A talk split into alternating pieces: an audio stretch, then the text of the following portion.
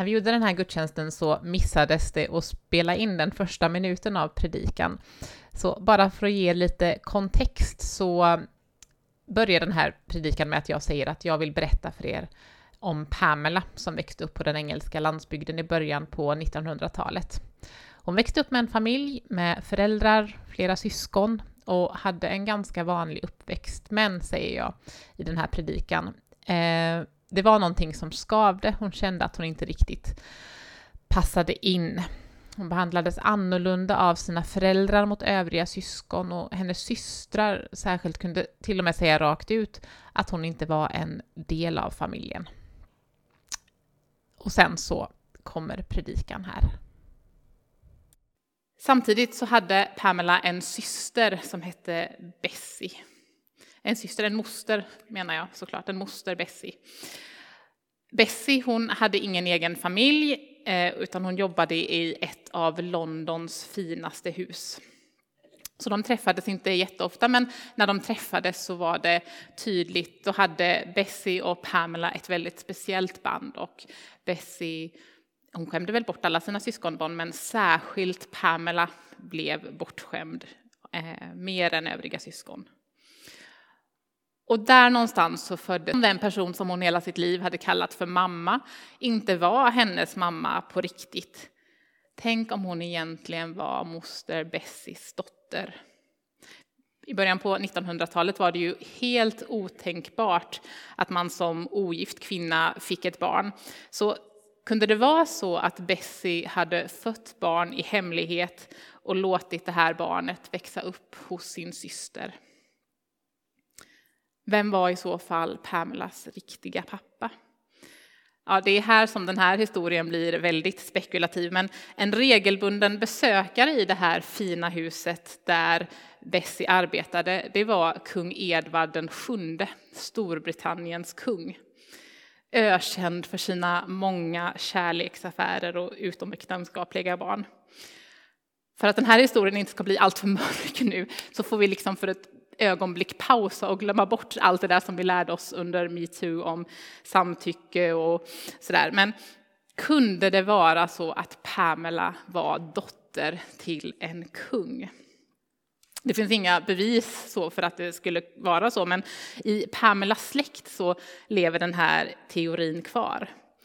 Och det var ungefär så här den återberättades för mig när jag träffade Pamelas barnbarns barn, Jason. Inom Jasons släkt så tycker man sig kunna se tydliga utseendemässiga likheter mellan äldre släktingar och medlemmar i det brittiska kungahuset. Så tänk om jag verkligen har gift mig med en prins. Det har ju jag aldrig tvivlat på, men tänk om det verkligen var så att jag har gift mig med en prins. Ja, Oavsett hur det nu är med den där historien, om den är sann eller inte, det får vi aldrig reda på, så kommer min familj med stor säkerhet aldrig accepteras som medlemmar i det brittiska kungahuset. Det kanske är tur det, för det verkar inte vara den mest harmoniska familjen i världen, eller vad säger ni? Ni som läser kvällstidningar.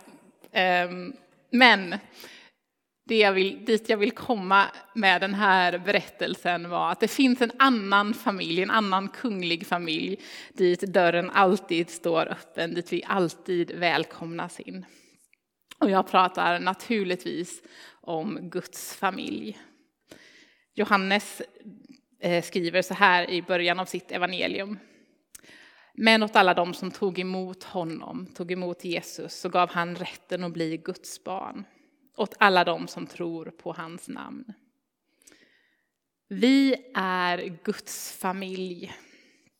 Till skillnad från den brittiska kungafamiljen så spelar det ingen roll varifrån vi kommer. Vi behöver inte komma från rätt familj.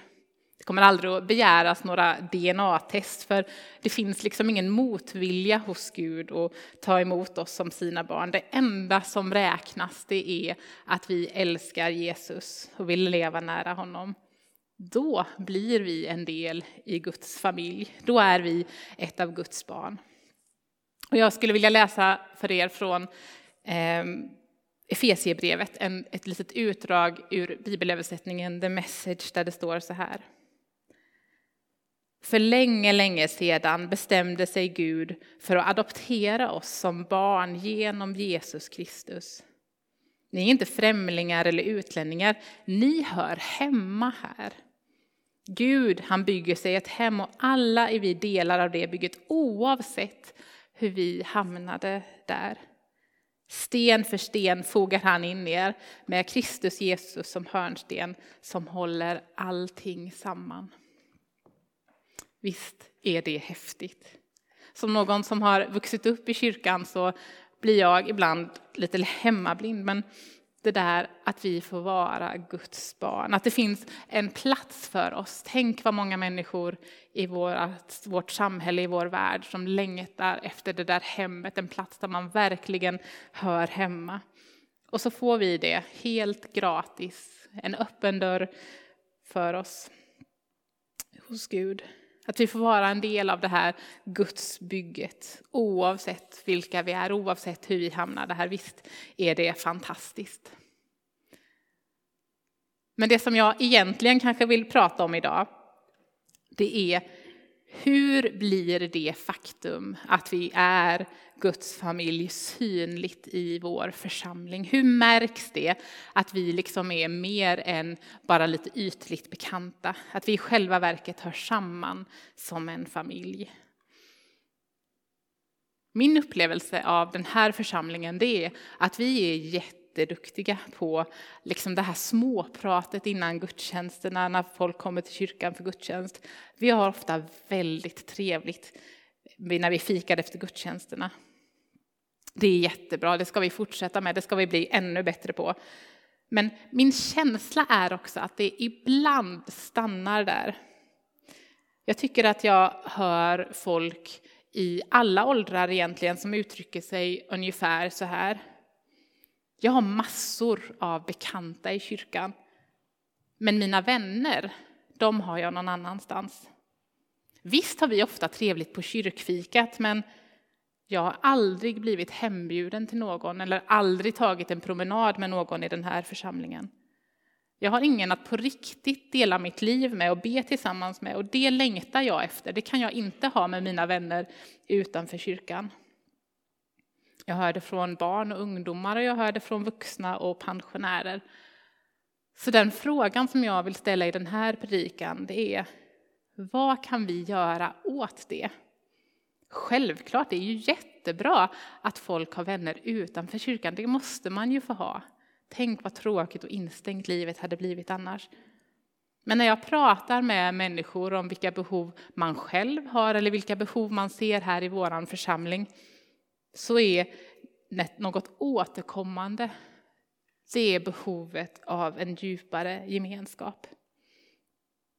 Det här behovet det finns absolut inte hos alla. Vissa säger att jag har massor av nära och meningsfulla vänskaper i vår kyrka. Är du en av dem, så stort grattis till dig. Vad glad jag blir för din skull. Men idag vill jag ställa den här frågan. Hur kan vi hjälpa dem som uttrycker att de längtar efter djupare gemenskap? Eller som de som drar sig undan eftersom de inte riktigt känner sig hemma här. Hur kan vi nå de människorna? Det går ju inte att tvinga folk att gilla varandra. Man kan inte forcera fram vänskap, det vet ni lika bra som jag. Men jag tänker att det ändå finns små steg som vi alla skulle kunna ta. Lyfta blicken och fråga oss, vilka är det jag umgås med? Vilka är det jag inte umgås med? Går man i skolan? Det är ju någonting som man övar på, eller hur? Titta på Elinor, hon har gått en kompisledar, trivselledarutbildning nu precis. Då får hon nickar, då får man öva på det här och se vem som är lite utanför, vem är inte riktigt lika mycket med i gruppen som alla andra, eller hur? Du nickar, bra. Då har jag fått det där rätt. Och då tänker jag att klara barn av det där, då borde vi också klara av det här. Vi är ju vuxna och har haft mer tid att öva på det där. Ehm, att lyfta blicken och fundera på vem är inte riktigt lika med i gruppen som jag? Kanske handlar det om att fråga någon som är lite sådär halvbekant om inte vi kan ta en fika tillsammans eller en promenad tillsammans någon dag. Menar, det kan ju faktiskt bli riktigt trevligt, vem vet? Eller ställa frågan, hur har din vecka varit? Det fick vi ju öva på nu här i gudstjänsten när man fick berätta sina höjdpunkter, men ställa den där frågan, hur har din vecka varit? Med lite liksom extra tyngd i orden på kyrkfikat sen, och så verkligen lyssna till svaret. Kan vi vidga cirklarna med de som vi umgås med lite till, bjuda med ytterligare någon person i de sammanhang som redan finns? Vad vet jag? Ni har ju säkert mycket bättre förslag på allt sånt här än vad jag har, men jag längtar efter en församling där gemenskapen blir ännu tydligare, där det här att vi är Guds familj, där det får bli ännu mer synligt. Jag tror att det är så otroligt viktigt. Eftersom det här är en tillsammansgudstjänst så kommer ni ju få en utmaning till i slutet av gudstjänsten och den går ju lite grann på det här temat. Men nu har jag listat några olika utmaningar här precis så att ni får ta de här som en liten bonusutmaning just för att det här är så viktigt med gemenskap. Just för att det här att göra det faktum att vi är Guds familj synligt på olika sätt, att det är så viktigt. Nu ska vi få sjunga tillsammans och tända ljus och be. Ehm, kanske kan man be en bön för den här, för vår församling och för gemenskapen i den och fundera, be Gud visa oss. Vem är det jag ska ringa till? Vem är det jag ska be att få ta en promenad eller fika med? Eh, Gud visa mig vem som behöver min vänskap lite grann. Eh, lite extra nu de här kommande veckorna. Vi sjunger tillsammans.